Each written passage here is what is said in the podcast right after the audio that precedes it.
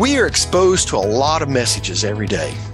When you count the commercials, billboards, internet ads, advice from your mother, we receive anywhere from 4,000 to 10,000 messages every day. And how many of those are really important? Well, welcome to the Bible Studies for Life adult podcast, hosted each week by Chris Johnson and myself, Lynn Pryor. And what we want to do, we want to talk about the message of God's Word. And specifically, what we want to do is we want to talk about our role in delivering the message of God's word. So, Chris, are you ready for this conversation? Yes, thanks, Lynn. This has been a great study. This how to build your life on God's word. It's been just a reminder of some of the great classic passages that talk about the significance and the importance of God's word. And we have another one of those today.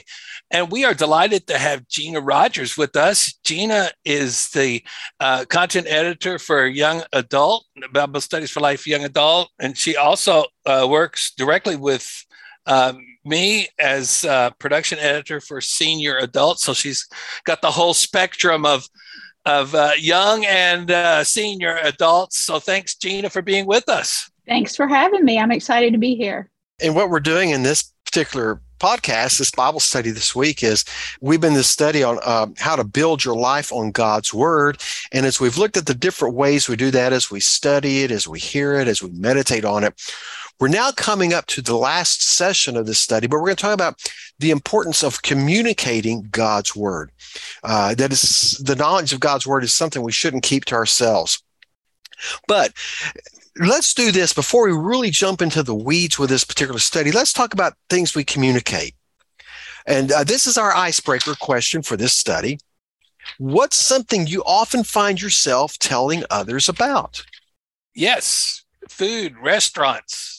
You got to go to this place. It's it's the new hip and happening place. Or uh, so that's an easy conversation for me. And I eat out a lot. So I'm at that stage of life where it's just sometimes easier to do that. So, and, and I want to hear from other people um, recommendations that they have. Gina? I think a big thing for me is I enjoy sharing with people good things that are happening in my life that, you know, good news, new, um, you know, a new job, a new opportunity to, to serve, at church, um, a vacation, uh, you know, just good things, events that are happening in my life. Oh, that's good. Well, mine is a combination of your two. Uh, mine has to do with not restaurants, but a restaurant and the word new. Uh, a lot of my friends have heard me over the last several months as, as we came up to summer talking about a new restaurant in my town. Um, it's called Whataburger. Now, if, if, you're not from Texas, this may not mean anything to you, but I'm a Texan and I'm not obnoxiously proud of that. But we're excited because we used to have to drive to Texarkana, hours away. I mean, our first time we cross over the, whenever we cross the state line, that's our first stop is Whataburger. Now there's one less than four miles from my house. And it was always, hey, the Whataburger's coming up. I'd be texting, hey, the, the, the orange is up. We were all excited about that. So there's things like that that we all have things we love to talk about. But what we're going to talk about today is not just restaurants and, and just uh, the events, uh, routines in our life, but God's word.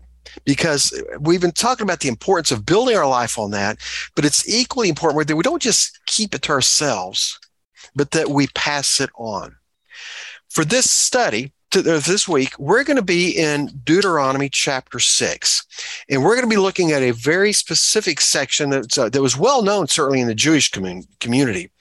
Uh, but I want to see this, it's an Old Testament passage, but I want to see us a lot of per- perspectives for us as believers, as followers of Christ.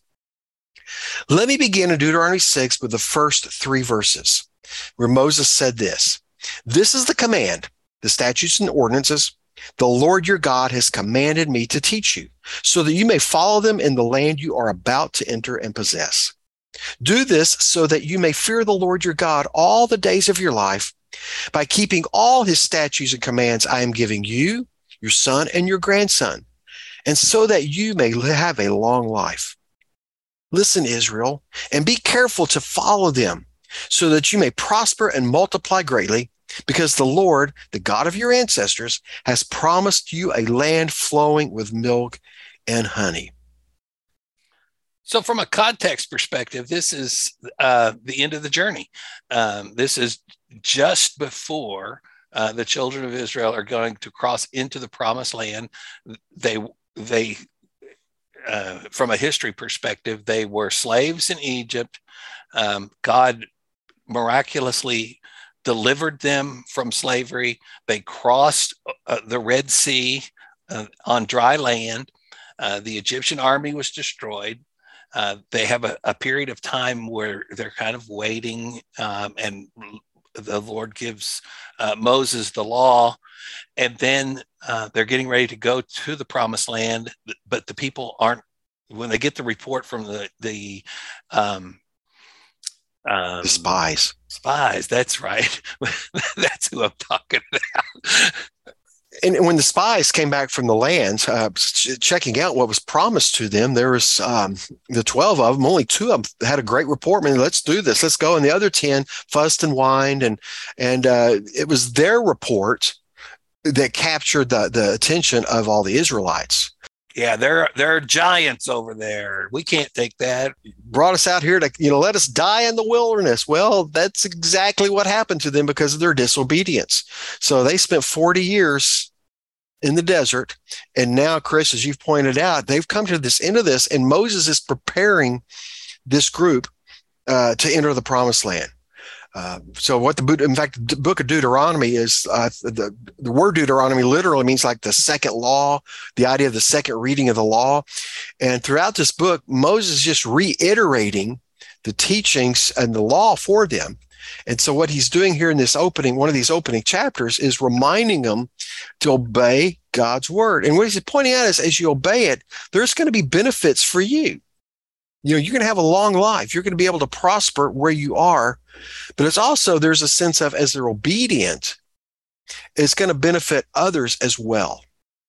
So Chris James said uh, in in the opening part of this study, a constant source of Israel's disobedience and distrust was a fundamental struggle to believe God's way was best or that God would do what he promised. So there I don't think they're very much different than people today.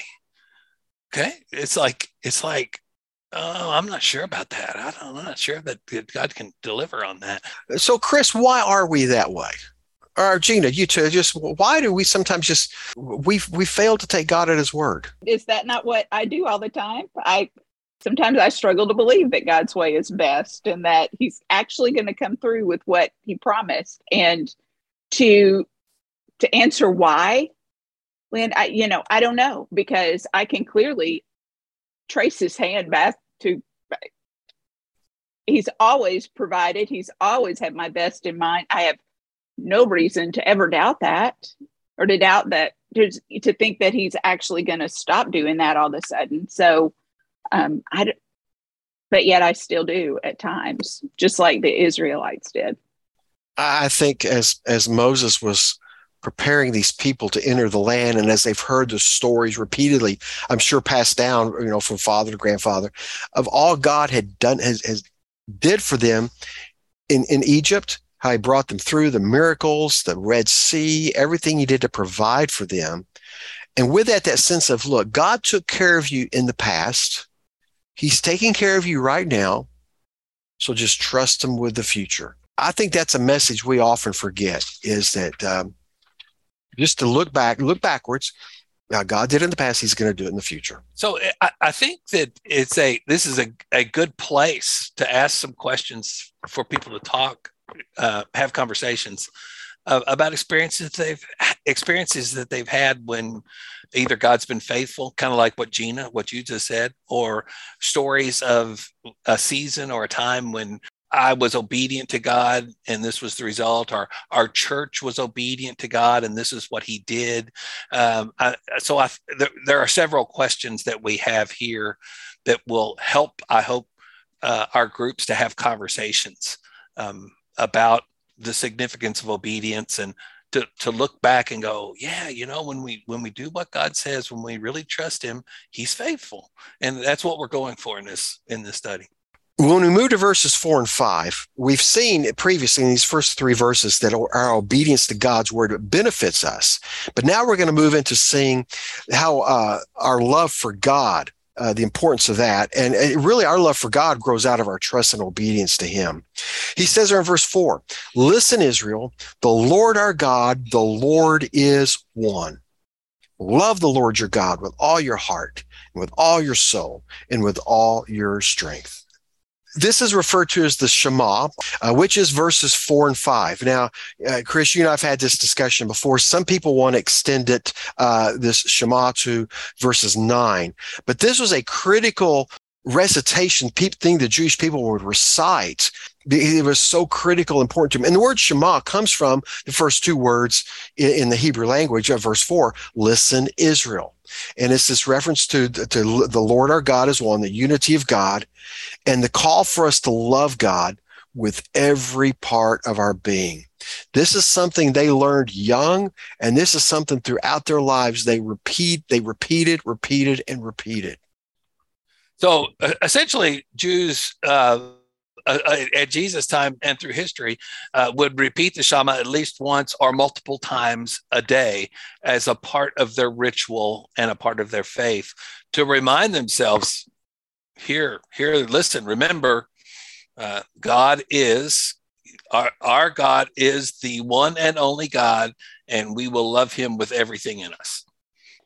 Um, one of the things that struck me as I was reading through this content, what the writer shared, was concerning trusting and obeying. Was or he says, God holds firmly to us, so we hold firmly to him. God's love relentlessly pursues us, so we lovingly chase after him. His love for us propels our love for him, and our love for him compels our trust and obedience which then leads me to ask myself the question what are some ways that I demonstrate my love for God? Yeah, I remember I, w- I was a young adult, just starting to preach some, and um, uh, it, I came across the passage in John where Jesus said, "You know, if if you if you love me, obey my commands." So one of the ways we express love to God is to be obedient to him. And I don't know why that came as such a shock to me. I, I, I think maybe just the emphasis when we're young is you, you obey God like you obey your parents, and it's a sense of duty. This is what we're supposed to do. But it, it changes everything when we come to understand that when I'm obedient to the to the Bible and to the teachings of Jesus, I'm saying to him with my life, listen, God, I love you and I want to do what you want me to do. And, and that, that, that changes what it means to be a, a disciple or a follower of Jesus, I think. And we can be obedient simply out of a, uh, a sense of duty. We can do that, a sense of uh, obligation. That's what I'm expected. But it sure is a lot easier to obey when it's uh, motivated by my love for him. When I see how much, Gene, as you pointed, his love for me I want to love him in return, and uh, sure, I'll obey. I think about the prodigal, the story, the prodigal son, and the the older brother that uh, stayed home, and here he was. He did everything the father wanted him to do. He was working for the family, yet there was a sense of he did it out of duty and did out of uh, a sense of I have to do this. And there was no, you just in those words in that parable, you see no sense of love or why he's compelled to do it out of love for the father.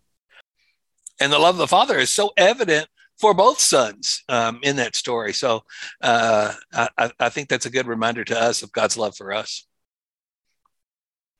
Um, in this in this portion of the session, uh, Chris James talks uses big big church words, big theological terms. He used the term orthodoxy and orthopraxy, and I laughed when we were doing our our our pre-show setup uh, because I get complaints occasionally if a writer uses a word that's not in everyone's everyday normal vocabulary. And I can assure you that I have never used orthopraxy in a conversation with my wife or kids. so, but he does a good job of helping us understand that orthodoxy is the is right the right belief and orthopraxy, orthopraxy is right living. So it's doing, it's, it's essentially what we talked about last week. It's doing the word, it's carrying out uh, uh, and, and being obedient and responsive to God's word in our lives.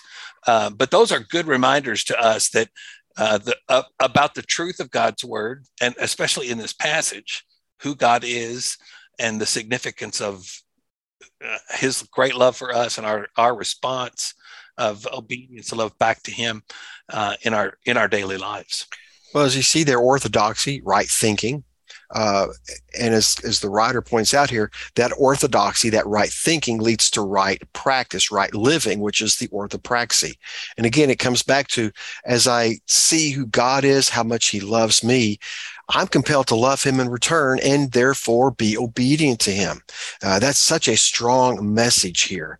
Um, in fact, you know, we know in, in Matthew 22, Jesus referred to the, the two greatest commandments was he mentioned this one uh, love the Lord your God with all your heart and your soul and your mind.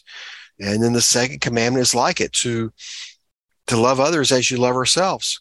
So when you get into verse six, uh, to me, you're getting a little bit of this love for others in there because our love for others, see, compels us to share God's word every chance we get. Let me read verse six. These words that I'm giving you today are to be in your heart. Repeat them to your children. Talk about them when you sit in your house, when you walk along the road, when you lie down, and when you get up. Bind them as a sign on your hand and let them be a symbol on your forehead. Write them on the doorpost of your house and on your city gates. Love this passage. Um, that reminder that so this is your job, Israel. Teach teach these things to your children. And when they ask, why do you why do you talk about that all the time, or why do you celebrate the Passover? Uh, it, it's it's an opportunity to, in everyday conversation, say because this is what the Lord has done for us. So, uh, in in this passage, Moses is saying, "Hey, love God with all your heart and talk about it. Teach it to your children. And and when you get up in the morning, first thing." Um, and all through the day. When you're walking along the road, when you lie down at night, talk about these things. Uh, make it a part of the conversation. Make teaching um, the God's word just a normal, everyday part of everyday life. Um, so I was blessed to have parents that just did those kind of things naturally. They didn't, they didn't say it. They didn't say, I'm doing this because of Deuteronomy uh, chapter six, but they, they just lived what they believed. And there were always it seemed natural connections to to God's word in in the everyday occurrences of life. Um, so much so that when when kids came into our lives, when Kathy and I were having children, uh, this really was our our mantra, our discipleship model. Uh, was we just live it and talk about it all the time, and and it's just everyday, ordinary our kids wouldn't expect it to be any different from that. And um, uh, so the idea of write it on your heart and put it on your walls, you know, if you walk into our house, there's scriptures uh, in picture frames, you know, that are significant passages uh, for for us. It's as for me and my house, we will serve the Lord. And um, God has plans for your life. You can trust Him. Uh, Jeremiah 29. And um, so uh, we Proverbs 3, 5, and 6, we we take literally what Moses told uh, Israel to do to teach these things to your children and and post it on your wall and and I mean outside of our house before you come in the door there's as for me in my house we will serve the Lord in a couple of places so uh, we we just tried to find ways to uh, to do Deuteronomy um, six, six through nine. Oh, Chris, that is so great. You have scripture outside your house, and I'm thinking right now, out in our flower beds on, on either side of our front door, are two big concrete states of the state of Texas. two of them. I'm uh, so happy for you. I'm going to go out there this afternoon. I'm going to paint a Bible verse on each one of those. Um, Well, for the record, I have the same scripture Chris does outside my house. So it's Lynn, I don't know what that means, but maybe it's um, a Kentucky thing, Gina. Who knows? Well, I just need to go don't shopping know. at Hobby Lobby, I guess, because you can certainly get those. Live, laugh, and love. That's not in the Bible, is it? no, no, no. All no. right, But, okay, but all right. yeah, that would probably qualify. be. But it, it- I love the principle here that it's presented is, you know, as he talks about when you're at home, when you're on the road, and others, when you're when you're when you're either you're here or you're there. Doesn't matter where you are. Look for those those teachable moments. That's when you impress it on your kids. He says when you lie down and when you get up. That's the early morning. That's when the sun sets. So from morning to night, you look for those teachable moments. Uh, I, I have found uh, when my sons were younger, I, I- we would read the Bible every night. We'd read Bible stories and uh, we walked through different children's devotionals. We certainly did that. But I found the more teachable moments was just when we're out driving and something comes up in the conversation, or we see something, we experience something, and it, it leads to just a spiritual conversation. Even when it's a a one minute, two minute spiritual conversation, wasn't planned, but those are the ones. Those are the ones certainly I remember and and that's the call here what he's telling us is you love your kids that should compel you to share god's word with them as at every opportunity that comes up. But we're not limited to our children. I think we see the principle here is anybody that we're around when we're out on the road and, and you're, you're you're with friends you're with neighbors uh, other people there's teachable moments with them as well. And we should use those opportunities to share god's word. I uh, had a thought as I was studying this about sharing God's word, and that um, all of those opportunities aren't necessarily verbal. I mean, people are watching as we live that out in our daily lives in different ways. And um, another piece of that, Lynn, that you touched on is that I, I had the thought that if you're leading a group, this might be a good time to take the opportunity to get group members thinking about what does that look like for you? What are these opportunities for mm-hmm. you? Because you know i as chris shared earlier i work on young adult curriculum and senior adult curriculum. And so those two groups are vastly different but i started thinking about it and probably from just my own life experience. So so what might that look like? Okay what if if i don't have children or grandchildren, if I live alone, if I have roommates, or what if my children are grown and gone, or my spouse is gone, or you know what what are those other intersections in life where I have the opportunity to share God's word through my actions or through my words with other people. So might be a good discussion opportunity. That's valid, Gina. I think worth talking about because usually when we think of sharing God's word, we think of teaching. And so many people, oh, I'm not a teacher. I, I can't do that. Uh, yet Chris James, in his content here, he shares some ways that we could communicate, share God's truth. And one way he says is, let me just read this: ask some friends to read the Bible with you.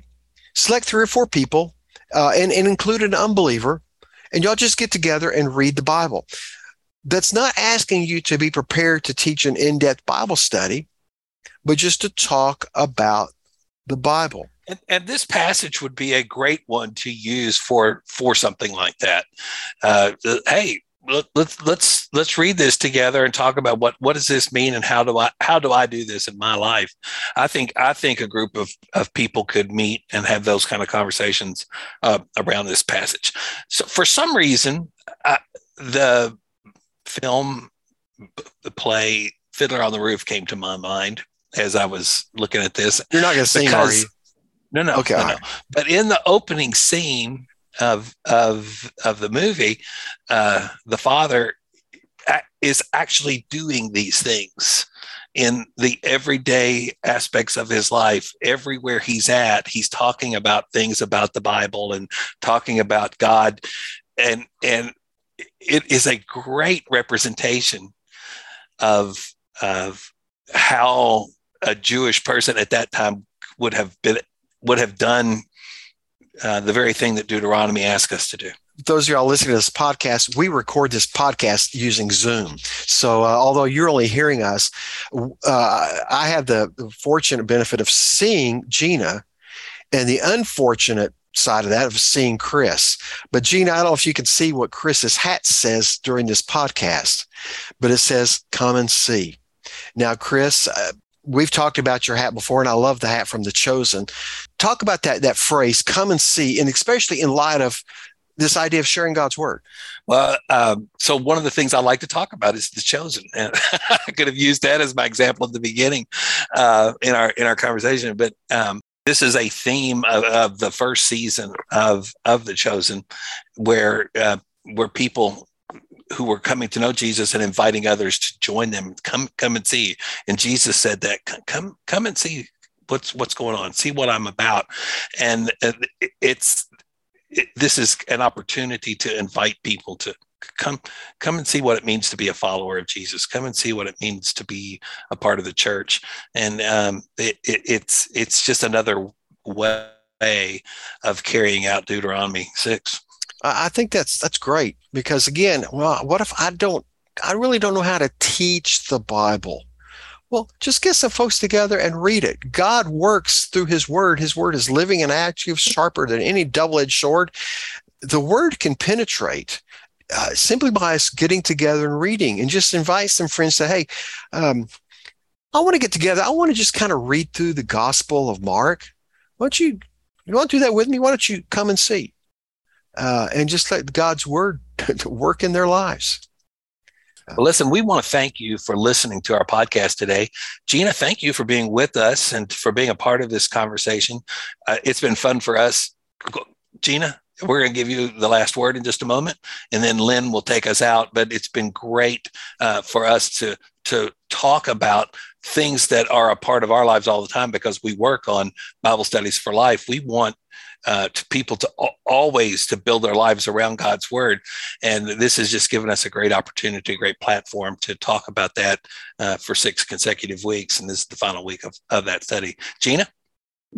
Well, thanks for having me. This has been a lot of fun. I will just leave you with one thought that came to me through this study is that as we live out and share God's word with others, it's not just a benefit for them, we grow as we talk about it as well we're wrapping up this study on how to build our life on God's word. And next week, it's going to be a study appropriate for the season we're entering, which is Thanksgiving. It's three reasons for giving thanks. Uh, great little study. And we're going to podcast about it as well. But here's what I want you to be thinking about as you look toward that study. That is Thanksgiving weekend. It's going to be the Sunday after Thanksgiving. Of course, we're still in a Thanksgiving thankful mindset, hopefully. But a lot of your, uh, a lot of you may be out of town you may not be there for your Bible study group. Let me encourage you to still read your personal study guide or your daily discipleship guide uh, because this is a great study about the reasons we give thanks to God. Uh, if you lead a group, uh, take the time during Thanksgiving week to either text or call your, your group members, uh, whether they're in town or not, and say, hey, read this study. I want you to read this study, uh, even if you can't be in the Bible study group, because it will be a great experience for them. But for this week, we hope you have a great Bible study. And we look forward to being with you next time.